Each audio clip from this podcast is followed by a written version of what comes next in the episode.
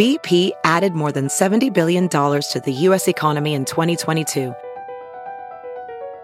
Investments like acquiring America's largest biogas producer, Archaea Energy, and starting up new infrastructure in the Gulf of Mexico. It's and, not or. See what doing both means for energy nationwide at bp.com slash investing in America. Have you heard you can listen to your favorite news podcasts ad-free? Good news. With Amazon Music, you have access to the largest catalog of ad-free top podcasts included with your Prime membership. To start listening, download the Amazon Music app for free or go to amazon.com slash ad-free news podcasts. That's amazon.com slash ad-free news podcasts to catch up on the latest episodes without the ads.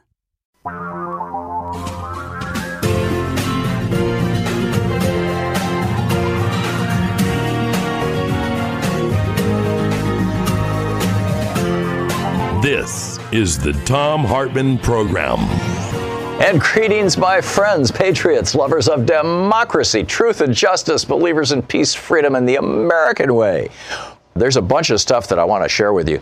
Bernie and Medicare for All, Elizabeth Warren just rolled out a new tax plan this morning that is creating quite a buzz. And Julian Assange was just arrested in the United Kingdom.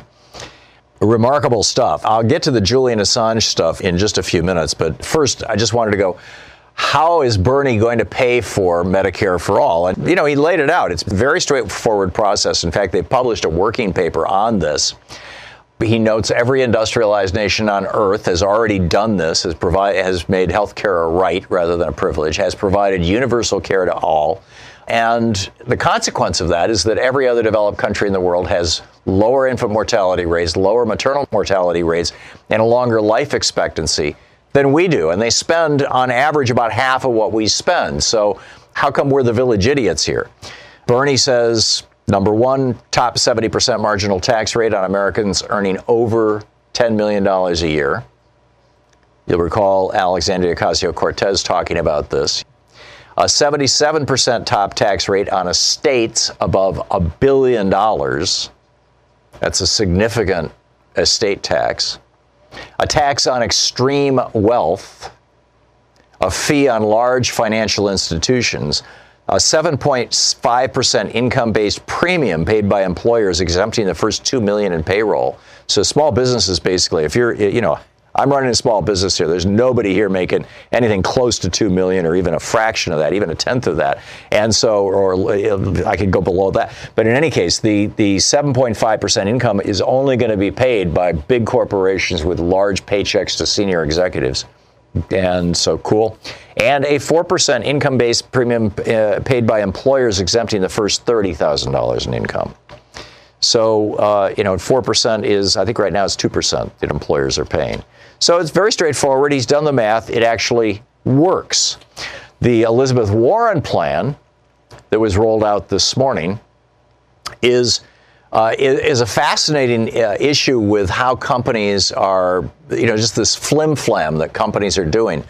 Um, she gave the example this morning on Stephanie Ruhle's show on MSNBC. She was talking about she had this company that was reporting billions of dollars in profits publicly reporting billions of dollars in profits.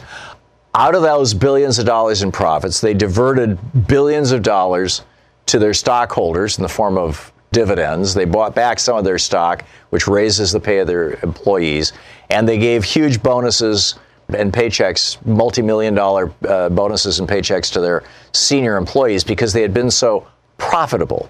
But when they reported to the Internal Revenue Service, they said, oh, we had a terrible year. Our profit last year was zero. We made no money. We don't have to pay any taxes. And they didn't. They didn't pay any taxes. In fact, the number of major corporations that paid no taxes last year was higher than any year in recent history. So, why is this? Well, obviously, the GOP tax scam is a, is a big piece of it.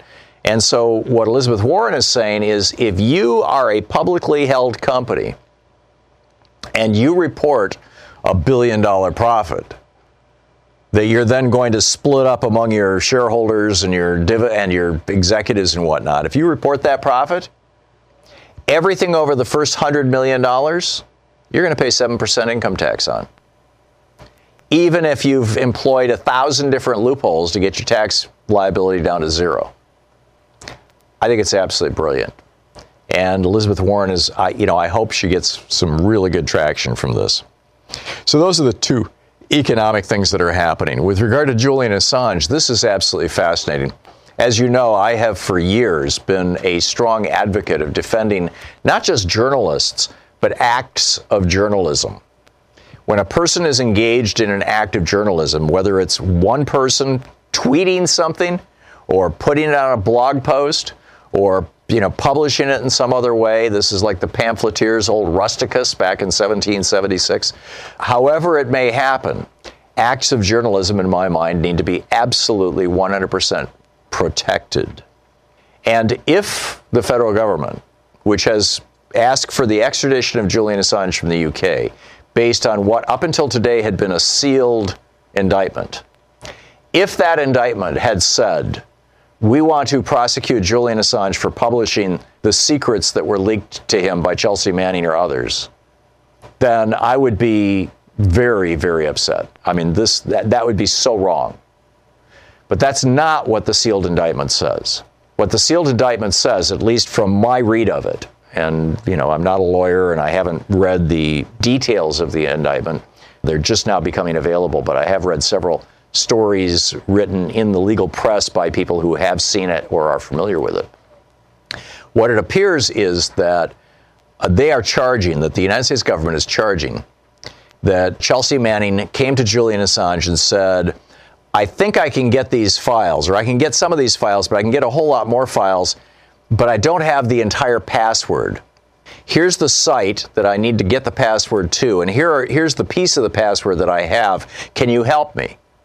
And then Julian Assange, according to this indictment, turned to his hacking team, either used his own skills or turned to his hacking team and said, "How do we how do we get this password?" And somebody whether it was Assange or one of the people working with him is unclear from what I'm reading of the indictment.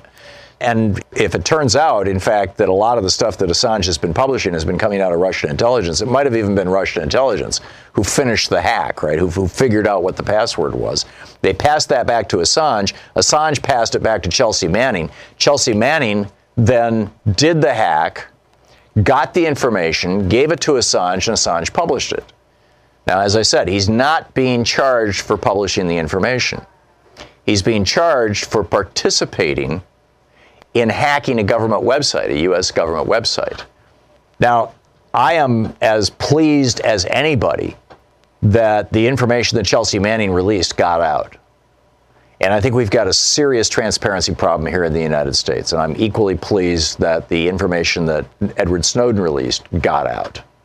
And in both cases, they got out via the vehicle of WikiLeaks.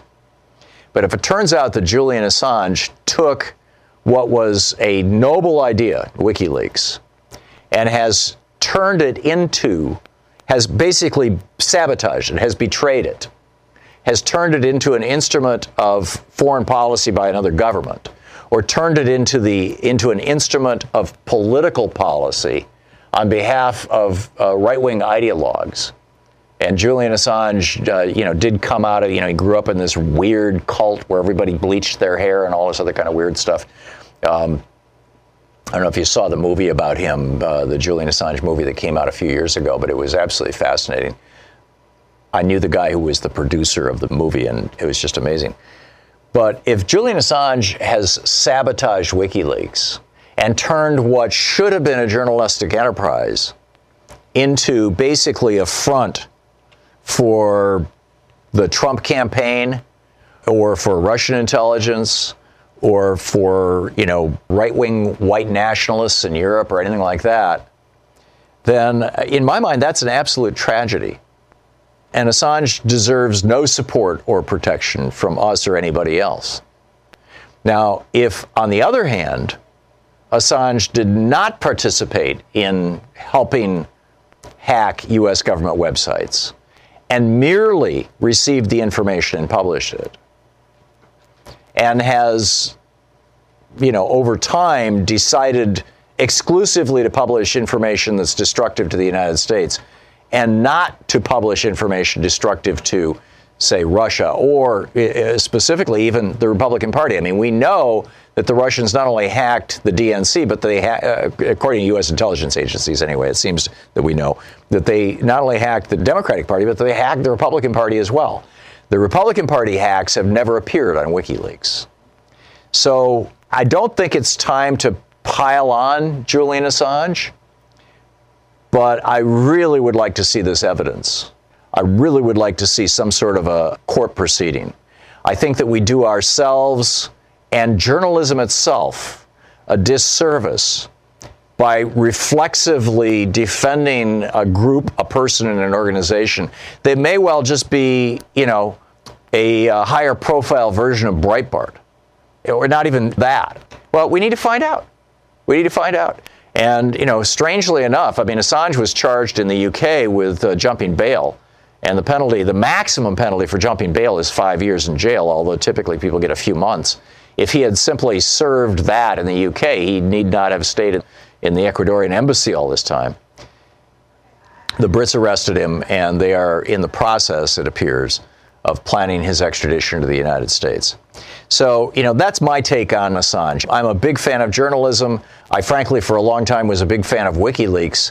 Now that we see that, you know, Roger Stone has been going over and hanging out with Julian Assange, I'm having some second thoughts about what Julian Assange did to WikiLeaks.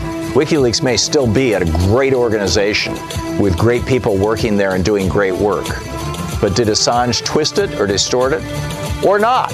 I mean, I think that we need to find out. And if they were engaged in journalism, then they need to be absolutely defended, and he too, all the way to the wall. And on the other hand, you know, if, if this was twisted, we need to know.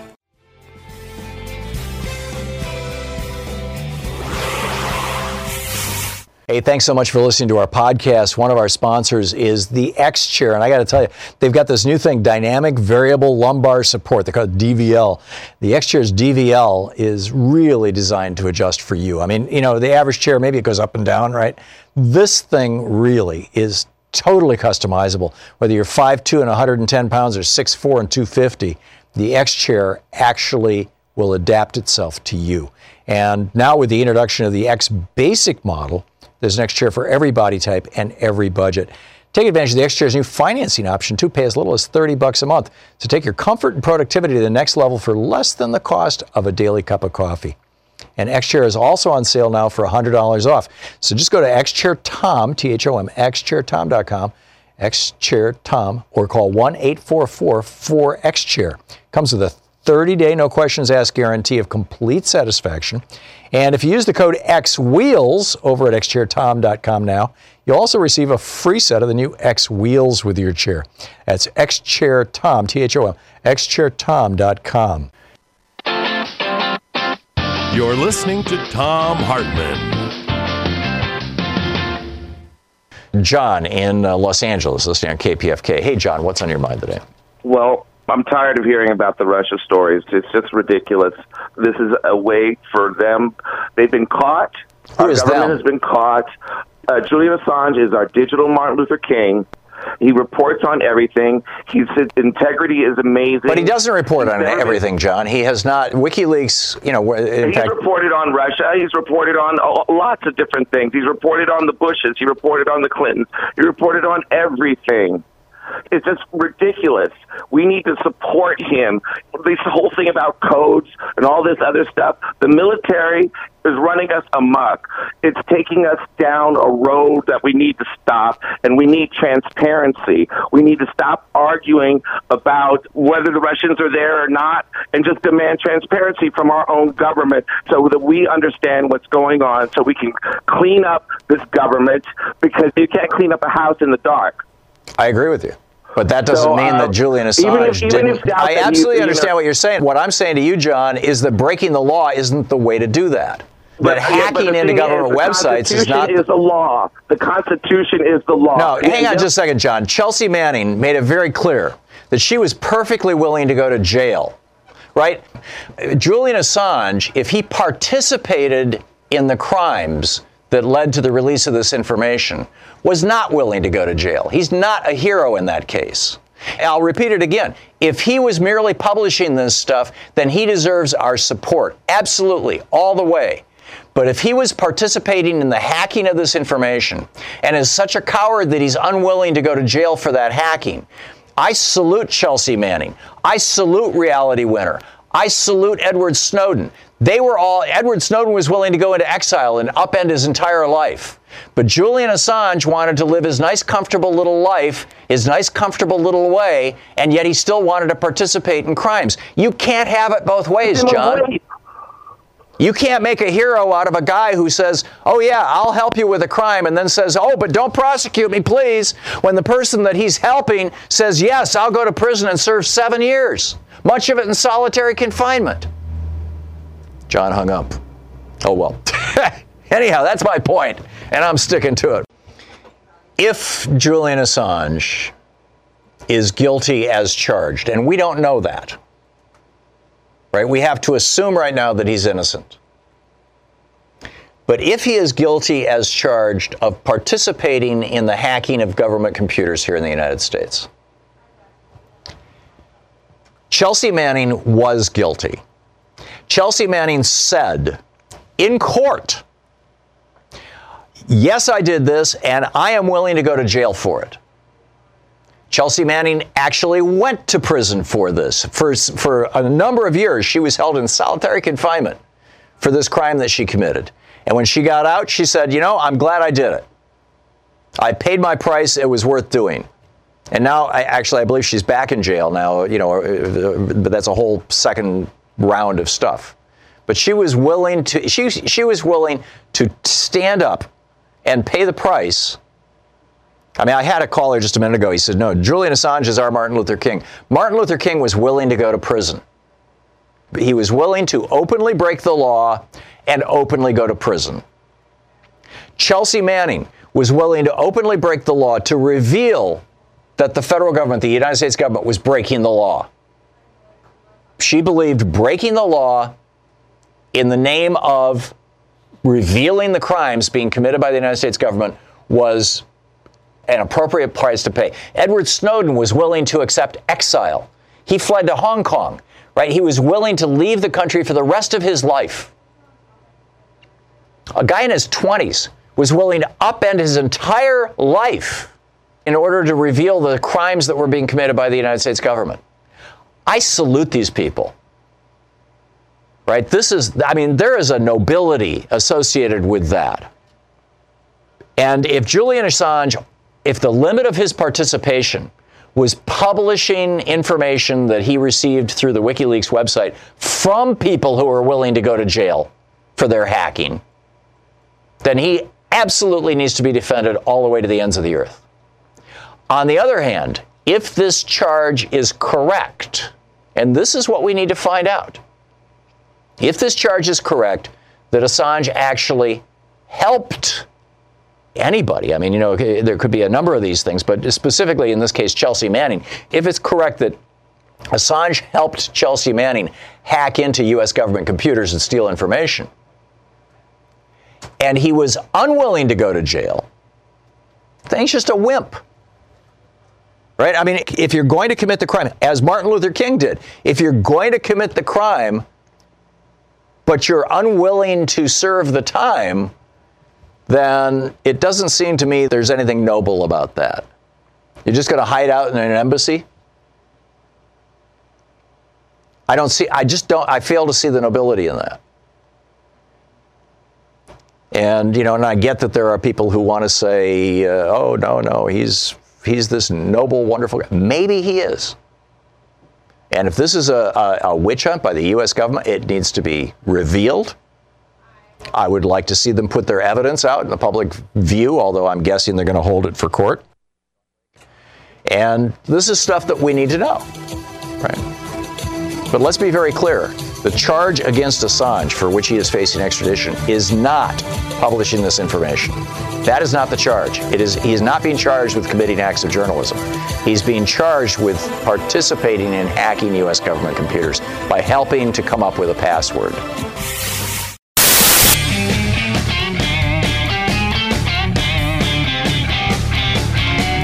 So let's check in with Talk Media News and find out what's going on in the world today. This report brought to you by goatsfortheoldgoat.com and Loving What You Do, Ellen Ratner's new book. And on the line with us is former Congressman Bob Ney, the author of Sideswiped. Bob, welcome back to the program.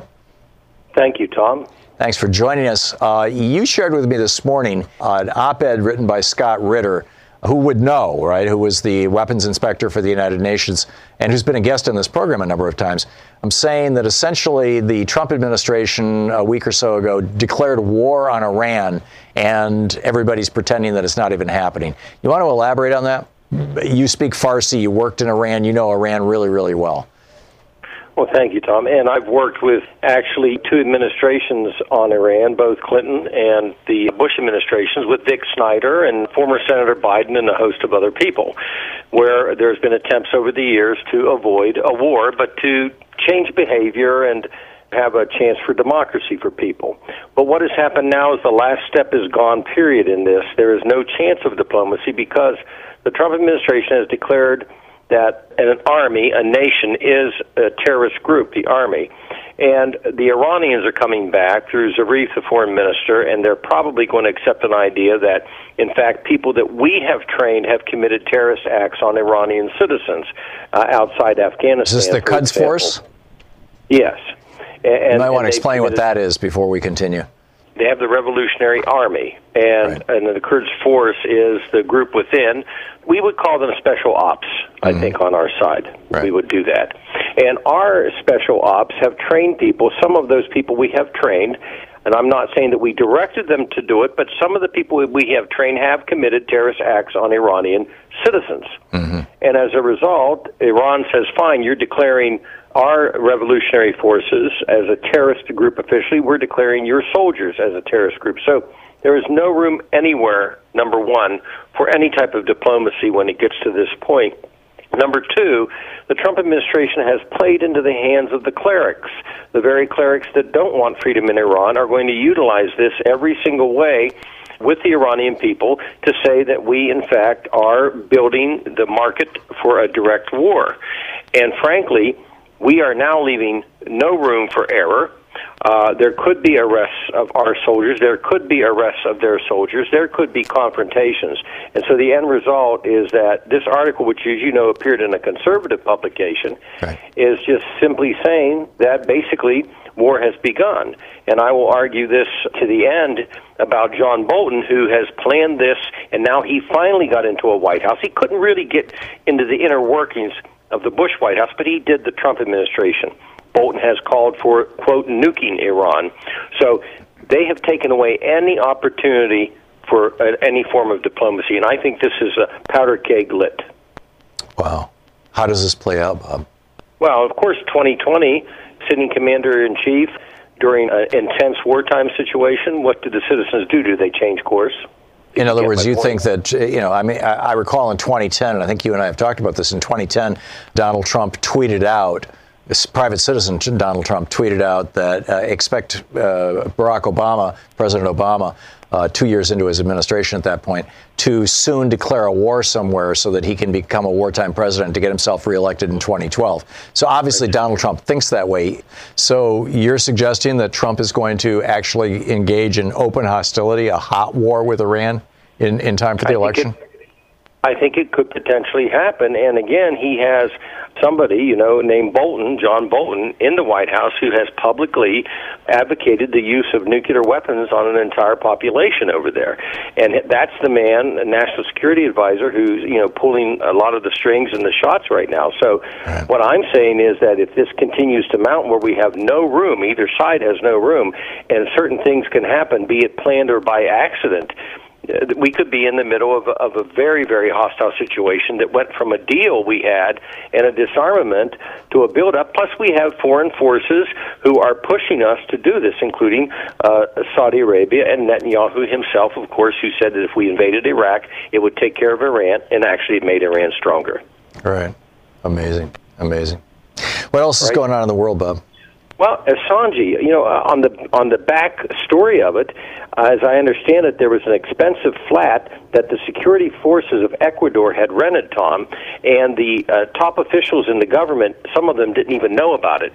Then they got this bill for fifty-five thousand uh, dollars a month, and this bill for this security uh, that they were carrying out their own government. They didn't know, so I think it caused an internal upheaval and a political argument. Number one, and then Assange was uh, being accused of tapping into you know people's computers over there, and they used to uh, then put things into safes to hide it from him.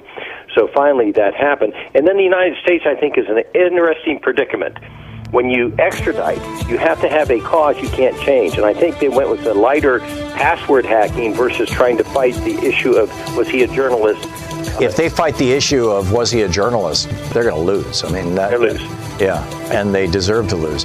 Amazing. Right. Bob Ney, thank you, Bob. Thank you. Thank Good you. talking with you.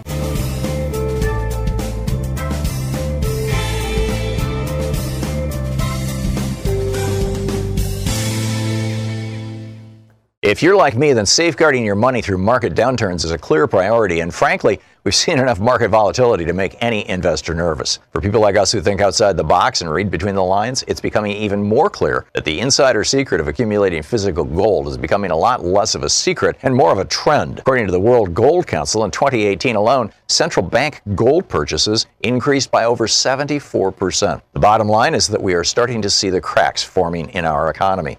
And the faster you take action, the better your opportunity. There's only one company I personally recommend in this industry, and that's the expert strategists at ITM Trading. They specialize in wealth protection and opportunity positioning. Both, as you know, are imperative in our current economic climate. Call my friends at ITM Trading at 1 888 Own Gold. Ask for their free gold protection guide and hedge your bets like the top 1% do. Call 1 888 Own Gold. That's 1 888 O W N G O L D. 1 Own Gold. This is the Thom Hartmann Program. Our book today for the Thom Hartmann Book Club is A Woman of No Importance The Untold Story of the American Spy Who Helped Win World War II by Sonia Purnell. This is from the prologue. France was falling. Burned out cars, once strapped high with treasured possessions, were nosed crazily into ditches. Their beloved cargoes of dolls, clocks, and mirrors lay smashed around them and along mile upon mile of unfriendly road. Their owners, young and old, sprawled across the hot dust and were groaning or already silent. Yet the hordes just kept streaming past them, a never ending line of hunger and exhaustion, too fearful to stop for days on end. Ten million women, children, and old men were on the move, all fleeing Hitler's ranks, pouring across the border from the east and the north. Entire cities had uprooted themselves in a futile bid to escape the Nazi blitzkrieg that threatened to engulf them. The fevered talk was of German soldiers stripped to the waist in jubilation at the ease of their conquest. The air was thick with smoke and the stench of the dead. The babies had no milk, and the aged fell where they stood. The hordes drawing overladen old farm carts sagged and snarled in their sweat drenched agony. The French heat wave of May 1940 was witness to this, the largest refugee exodus of all time. Day after day, a solitary moving vehicle weaved its way through the crowd with a striking young woman at the wheel. Private Virginia Hall often ran low on fuel and medicines, but still pressed on in her French Army ambulance toward the advancing enemy. She persevered even when the German Stukas came screaming down to drop 110 pound bombs onto the convoys all around her, torching the cars and cratering the roads. Even when fighter planes swept over the treetops to machine gun the ditches where women and children were trying to take cover from the carnage. Even though French soldiers were deserting their units, abandoning their weapons, and running away, some in their tanks. Even when her left hip was shot with pain from continually pressing down on the clutch with her prosthetic foot. Now, at the age of 34, her mission marked the turning point after years of cruel rejection. For her own sake, as much as for the casualties she was picking up from the battlefields and ferrying to the hospital, she could not fail again. There were many reasons why she was willingly jeopardizing her life far from home in aid of a foreign country when millions of others were giving up. Perhaps foremost among them was that it had been so long since she had felt so thrillingly alive. Disgusted with the cowardice of the deserters, she could not understand why they would not continue the fight.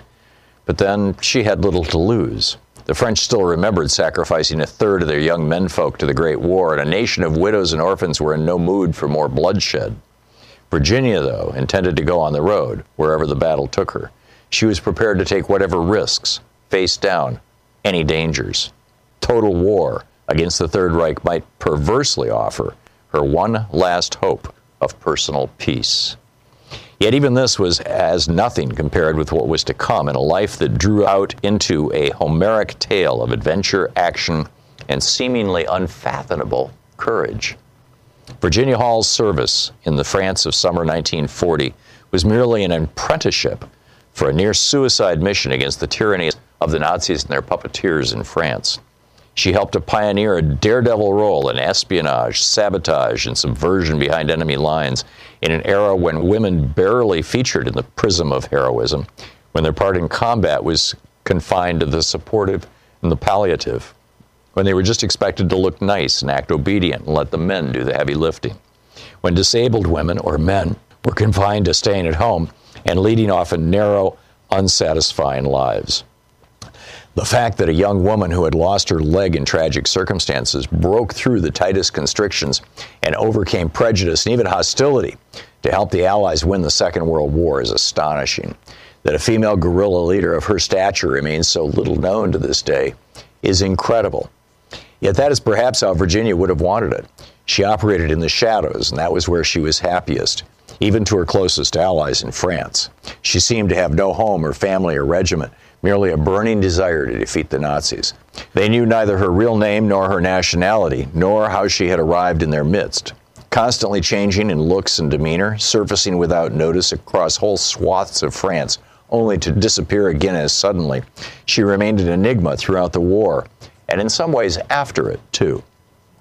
Even now, tracing her story has involved three solid years of detective work, taking me from the National Archives in London, the Resistance Files in Lyon, and the parachute drop zones in the Haute-Loire to the judicial dossiers of Paris and even the white marble corridors of CIA headquarters at Langley.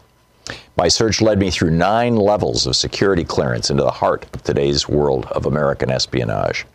I have discussed the pressures of operating in enemy territory with a former member of Britain's special services and ex intelligence officers from both sides of the Atlantic. I've tracked down files that were missing and discovered that others remain mysteriously lost or unaccounted for. I have spent days drawing diagrams matching dozens of code names with scores of her missions, months hunting for remaining extracts of these strange disappeared papers, years digging out forgotten documents and memoirs the book A Woman of No Importance by Sonia Purnell. On the line with us is Julio Rivera, writer for Reactionary Times, columnist with Newsmax, The American Thinker, Townhall.com. ReactionaryTimes.com is his website. His uh, Twitter handle is Oh Yeah, It's Julio. Julio, welcome back to the program. Hey, thank you so much for having me, Thom. I was not completely aware of this development in Vanity Fair, I was under the impression we were going to just talk the general should tax returns be.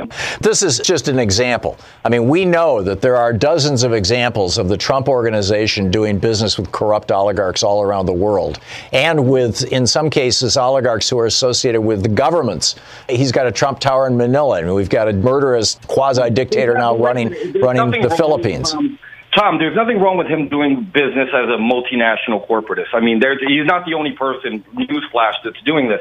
Now, if there's specific evidence and if these sources are reputable and you have enough information to possibly subpoena the tax returns based on if they were engaged in illegal activities, then yes, under those circumstances, most definitely that would be something that we need to look at. I think the general question of him releasing his tax return is boiled down to the fact that he's so unpopular and people are going after, you know, uh, companies that sponsor conservative causes. You know, advertisers are always threatening to pull out of Fox News for one thing or another that Trump kind of wants to protect people he's done business with in general to not have their names disclosed should, you know, tax returns be released because of unfair, you know, treatment by the media. That's you know, the weakest excuse I've ever heard. First of all, you you can release your tax returns in a way that doesn't implicate innocent parties, as it were. Well, here's my question for you, Julio. Eh, are you asserting? I think that what he's trying to hide, I think what he's trying to cover up is the fact that he's not actually a billionaire, that he's been in debt, deeply in debt, ever since his last bankruptcies in the late 90s, and that he has never climbed out of that hole of debt and that everything, you know, I mean, he's got literally billions of dollars in loans. Yeah, he's never filed personal bankruptcy. I mean, he's been involved in over a hundred businesses and he's had four bankruptcies. I mean, if you look at the rate of businesses that go bankrupt in this country, it's over 80% of new businesses go bankrupt in the first two years. So, I that's, mean, I think that's, uh, Julio, it's not true. More than 80% of businesses cease to operate in the first two years, and that's because the vast majority of businesses are things that people start, you know, hey, I've got an idea. I think I'm going to start a business for 200 bucks I can incorporate, and then six months down the road, nothing happens and they kill it off or they just stop filing tax returns. Um, it's got nothing to do with bankruptcy. Yeah, but listen, in a lot of these businesses he was a part of, it wasn't necessarily de facto running it. He may have licensed these are businesses. He might have licensed his name and his trademarks and his brand name to things like steaks and wine. So if a, if a real billionaire like Tom Steyer was running for president on the Democratic side, and you had some, you know, fairly compelling evidence, like you know, members of his family telling the news media that Tom Steyer had been doing business with countries that you don't like. Let's say Hugo Chavez in Venezuela and Fidel Castro in Cuba. Wouldn't you be asking for, for Tom Steyer's tax returns? No, you're asking a general broad question based on no real evidence. Yeah, has he done business with Venezuela? Has he done business with, no, uh, to the best of my knowledge, he has not. But but if he had, I mean, I think it's a reasonable question because I'm just asking you if the if the shoe were on the other foot, would you still be holding to this position? I said it at the very beginning. Like I, didn't, I wasn't aware of this money laundering accusation, and if there's any validity to it, I have no problem whatsoever with the tax returns that are pertinent for those years being released, so we can see actually whether or not they. Because you're that's a big accusation. You're saying money laundering. People go to jail for that, Thom.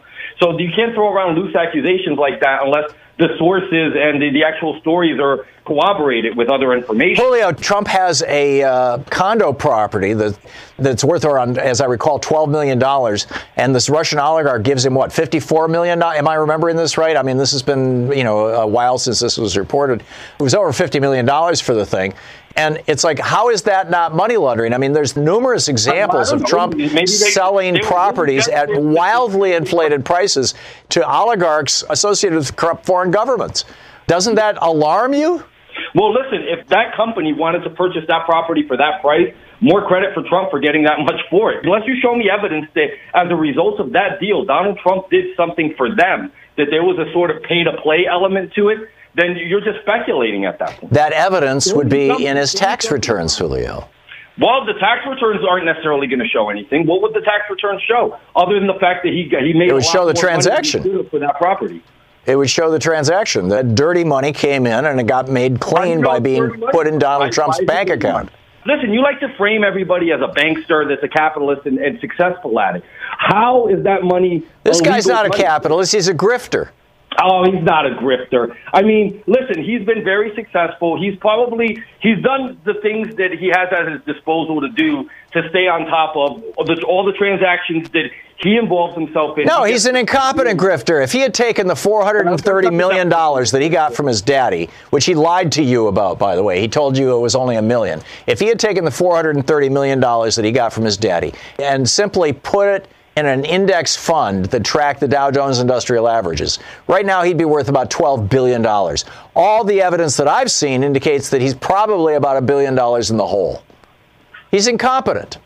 He was found guilty. He pled guilty to fraud, for God's sake, Julio. You're using information that isn't completely verified. We're not seeing his tax returns, so we don't know. People have been speculating that he's been devaluing his property on his actual tax returns and then overstating the value of the property. Well, we know that. I mean, just the records that were released by a county in New York, in New York State, show that he took he took a property that was worth 10 or 15 million dollars, declared that it was worth hundreds of millions of dollars in his statements to Deutsche Bank. Listen, you, we're not seeing the tax returns, so we don't know it. These aren't. No, no, you don't need a tax return to know that this is the truth. You can see the documents of what he said to Deutsche Bank, and you can see the documents of what he said to the county. I forget which county. I think Westchester County in New York, where yeah, he, you know, Westchester County ultimately decides what the tax rate is and what the tax assessment is. It's not like Donald Trump is. is he buys a property for around seven or eight million dollars.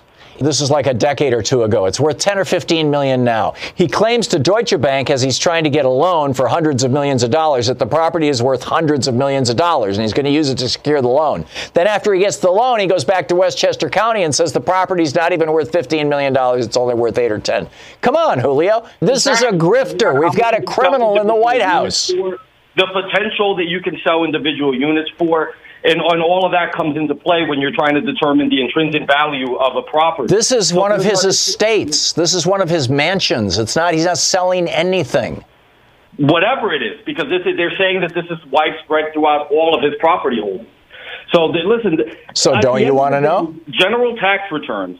Requesting the general tax returns of people who have proven to not do anything wrong, I think is an unfair invasion of privacy for people subsequent to Trump who may run for president. That I will say. But in terms of the original thing that you brought me on here, and then you said, you know, that, that he may be involved in some type of money laundering situation. If in fact he is, then yes, I would believe that that's. Okay, so we've got, Julio, we just have a minute and a half left. We've got 20, I believe it's 23 or 26 states now that have proposed legislation before their legislatures requiring a candidate for president of the United States in order to be on the ballot in those states to have disclosed 10 years of tax returns. Do you disapprove of that, or is that okay with you? That's up to the individual citizens of those states. If they decide that that's what they want, that's our system, and it becomes law, and it should be honored. I personally don't necessarily feel it should be, but I wouldn't vote for that resolution. But if the people do, then sure. Hmm. Interesting. So, at a federal level, then we should have this as well, right? Or no? Only if legislation passes through both chambers and is signed into law by the president. Sure. Yeah, yeah. Well, that's not going to happen with the Republicans in control of the Senate when you've got you know this kind of this level of hey, corruption. I'm, pretty sure that if Hillary Clinton would have won, she wouldn't have wanted all those tax returns and all the Clinton Foundation money and all the Haiti relief. Oh, she'd been putting out. She had been putting out her. First of all, all the Clinton Foundation stuff is is completely transparent. It's a nonprofit. They have to report that stuff. And secondly, she's been reporting her tax returns every year since 1990, 1991. Julio, thanks for being with us today. Julio Rivera. Good talking with you. Thank you. Okay, and Julio's website, reactionarytimes.com. Hang on just a second. This is the Thom Hartmann Program. And you can tweet him at, oh yeah, Y E A H. It's Julio, J U L I O. We'll be back. You know, Louise and I just got back from Mexico, and uh, we took a week's vacation uh, with my brother and his family. But it was also a week that I could finish up writing this this book on voting that I've been working on.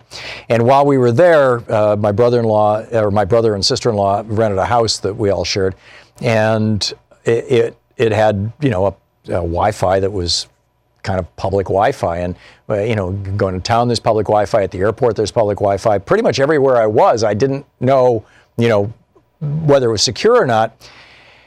But I was not concerned because Louise and I both use ExpressVPN. I have it on my iPhone. I have it on my computer. I, Louise has it on her laptop. I have it on my laptop. Uh, she has it on her iPad. Uh, ExpressVPN, it's one click. It secures and anonymizes your internet browsing. In fact, when we were in Mexico, uh, if it, you know, it, it, would have looked to any website pretty much like we were in the United States because the ExpressVPN uh, apparently was just dropping our data and you know encrypted from where we were in Mexico right into the United States, you know, into a main pipeline and uh, completely safe, completely secure. Uh, with Ex- ExpressVPN, I can surf any wi- Wi-Fi without worrying about my personal data being stolen, and it's less than seven bucks a month. For less than seven dollars a month, you can get the same protection that Louise and I have. And ExpressVPN has been rated the number one VPN service by TechRadar. It comes with a 30-day money-back guarantee. You can protect your online activity now and get three months free at expressvpn.com slash Thom, T-H-O-M. That's E-X-P-R-E-S-S-V-P-N.com slash T-H-O-M for three months free with a one-year package. This is a product, I love endorsing this product. I actually use it. ExpressVPN is something you should have. Visit expressvpn.com slash Thom, T-H-O-M, to learn more. And thanks for supporting our program.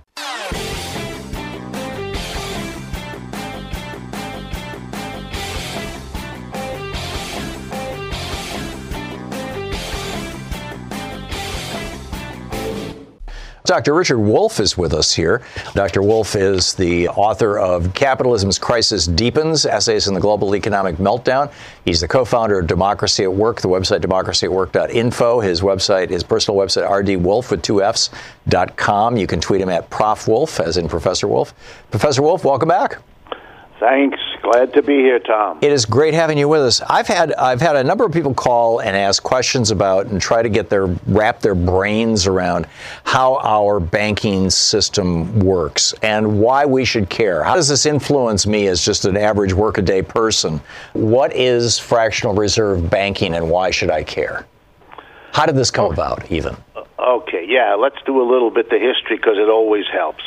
First of all, we live in a monetized economy. What that means is instead of me exchanging my shirts for your tomatoes, I sell my shirts for money, and so do you, and I use the money to buy the tomatoes. In other words, money is an intermediary. Money is, if I can say so, what makes the world go around. And it is the thing that you have to be very worried about. Why? Because if there's a scarcity of money, then people can't sell what they need to sell to get it. And then they won't have it. And if they don't have it, well, they can't buy other people's stuff, who then won't have people to sell it to. And it could get very disorganized, the economy, and a lot of people could suffer in the early days of capitalism, we allowed every bank uh, that wanted to to write little IOUs, which we used as money. We did that here in the United States, so that if you traveled more than five or ten miles, you might have to exchange whatever money was floating around where you had started with whatever other money was floating around somewhere else. This was very cumbersome people didn't want to deal with that. They wanted to have a common currency, something they could use everywhere. So that was solved by having a national currency. But that too couldn't be done by private uh, interests, private banks, anybody who could issue a piece of paper saying, I promise to pay. Well, that piece of paper could go from one person to another to pay for things, and that introduced the possibility that people would write these pieces of paper who didn't have anything to back it up, so that if you weren't happy with it and you wanted to cash it in, they smiled at you and said, Sorry, we can't handle it. So, in the end, make a long story short, in order to have a money supply without which a modern economy can't function, it wasn't safe to allow private interests to do it, so the government took it over. I like to f- drive that point home so that the silly people who think that there's such a thing as an economy without the government uh, are brought to understand that something as absolutely fundamental as the money supply in every country is a government responsibility in a very large way. Okay, with that as the background, how does the system then work? Basically, as follows We understand that in a modern economy, somebody has to be in charge of the money because it's, it's a universe of its own. And so we allow a kind of partnership on the one hand, the government that literally prints the money, like those bills that we have in our wallets or the coins in our pockets. So the government is a major player here. But we also allow, in the United States for sure, and in most capitalist countries, we also allow a private banking system by the way, many countries, they don't even allow only private banks. They have a mixture of government banks and private banks so that the government has even more control. But in the United States, we basically have a private banking system, and so it's a partnership. The best place to see it is in the Federal Reserve, where you literally see that's the name of our central bank a kind of partnership between politicians' uh, selections who put them on the board and banks who get together to elect their representatives, and together they manage the money supply. All right, last step to answer the big question you asked. Why does it matter to you and me? Well, here's a simple reason. If the combination, the partnership of the government and the banks pumps too much money into the economy, then there's too much money relative, and all that too much means is relative to the amount of goods and services there are available to buy. If there's too much money, more than the goods and services, then the people with the money bid up the price of goods and services, and we call that an inflation. And if you're a person who hasn't got your hands uh, on the new money coming in, if you're not a big bank or a big corporation or somebody wealthy, well, then a, a rising price, if your income doesn't go up, is a disaster for you because you can't afford to buy things anymore. So you have a very strong interest in there not being an imbalance between the amount of money looking for goods and services relative to the amount of goods and services that are looking to be sold uh, for money. And the major job of the Federal Reserve like of central banks in every capitalist country, is to monitor very closely the balance between goods and services on the one hand and money on the other, and try to keep them in a relationship so we don't have a collapse of prices down and we don't have an inflation of prices zooming up.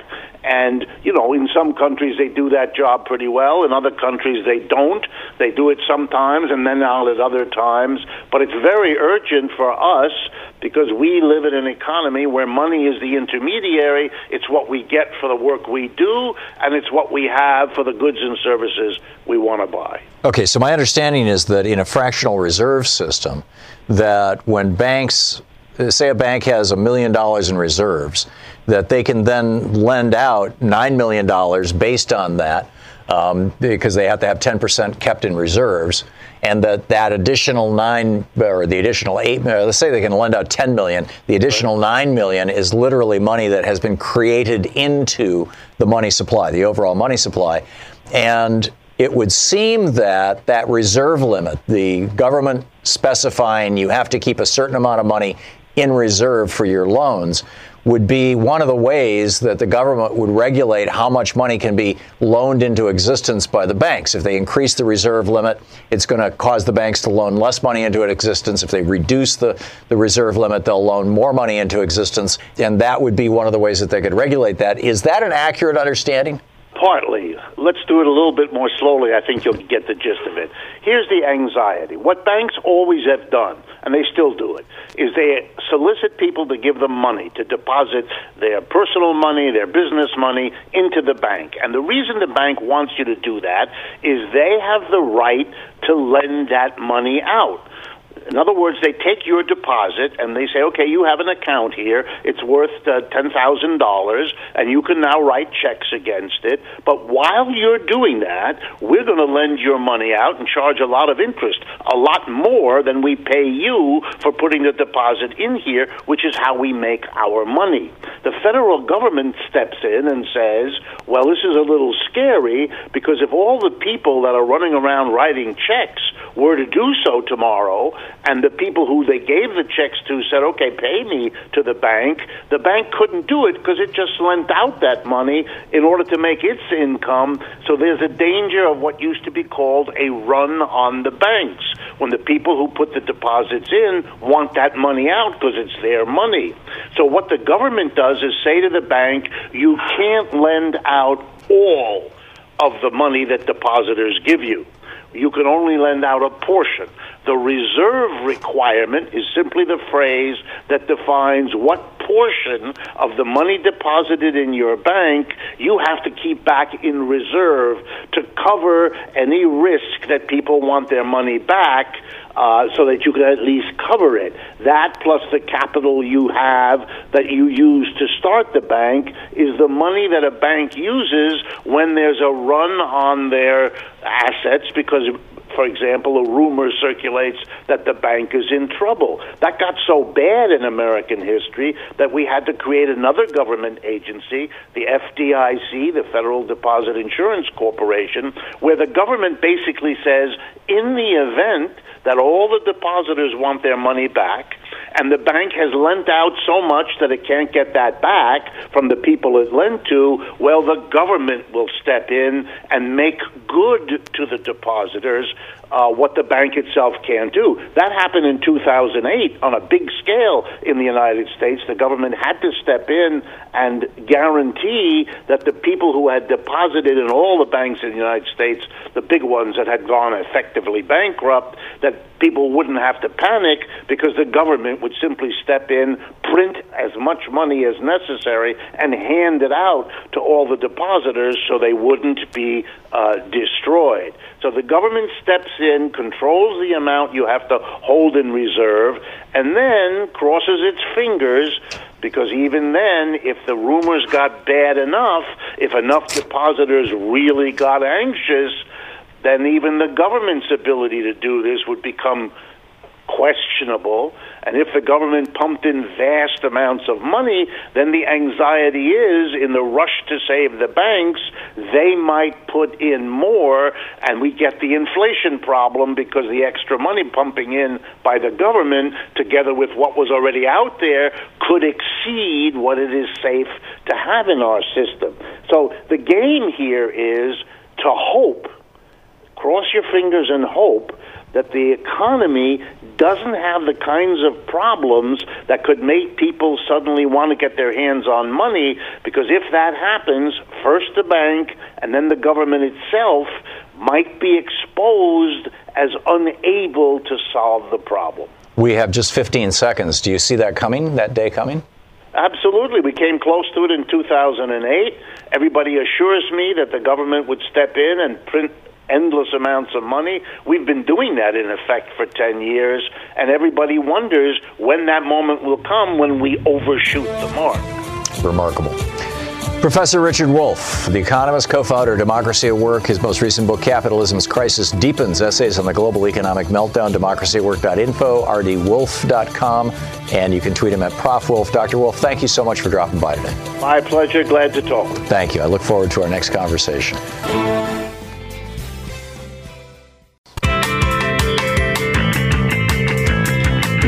Back. Thom Hartmann here with you. Let's check in with geeky science for a moment here. Yes, indeed. There is a new member of the human family. This is fascinating. In a cave on the island of Luzon in the Philippines, they found 67,000 year old remains, which is not that long ago. Right? 67,000 years ago, the descendants of all modern humans were spreading out of Africa, spreading across the planet. And they're calling it Homo luzonensis. And after Luzon, the cave that they were pulled out of, they appear to be about four feet tall and they're distinctively human. So now we have the Denisovans, who were discovered in 2010. They lived in Siberia. They were small, shorter people as well. You've got the uh, Homo naledi. These skeletons w- were pulled out of an African cave in 2013. You've got uh, Homo florensis, the Hobbit, who was found in Indonesia in 2004.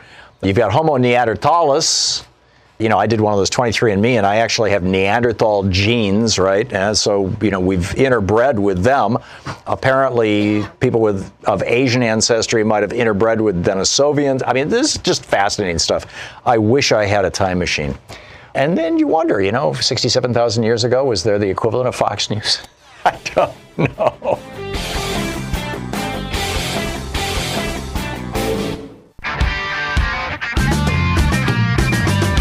Boy, this is amazing. Laura Clawson reporting over at Daily Kos. Rupert Murdoch's New York Post all but called for violence against Representative Ilhan Omar, counterposing an out of context quote from the Muslim American Congresswoman with a picture of the World Trade Center burning on 9 11. As Representative Rashida Tlaib, the uh, other first Muslim woman in Congress, tweeted, the New York Post knows exactly what it's doing, taking quotes out of context and evoking painful imagery to spread hate and endanger the life of Representative Omar. Shame on them and shame on Rupert Murdoch. Whew. Amen to that. Donald Trump now is referring to the Mueller investigation as treason and calling Democrats traitors and calling for, and this is apparently what uh, Bill Barr was doing yesterday before Congress when he said, Yes, I think there was spying. Do you have any evidence? No, I have no evidence, but I think there was calling for an investigation of the investigators.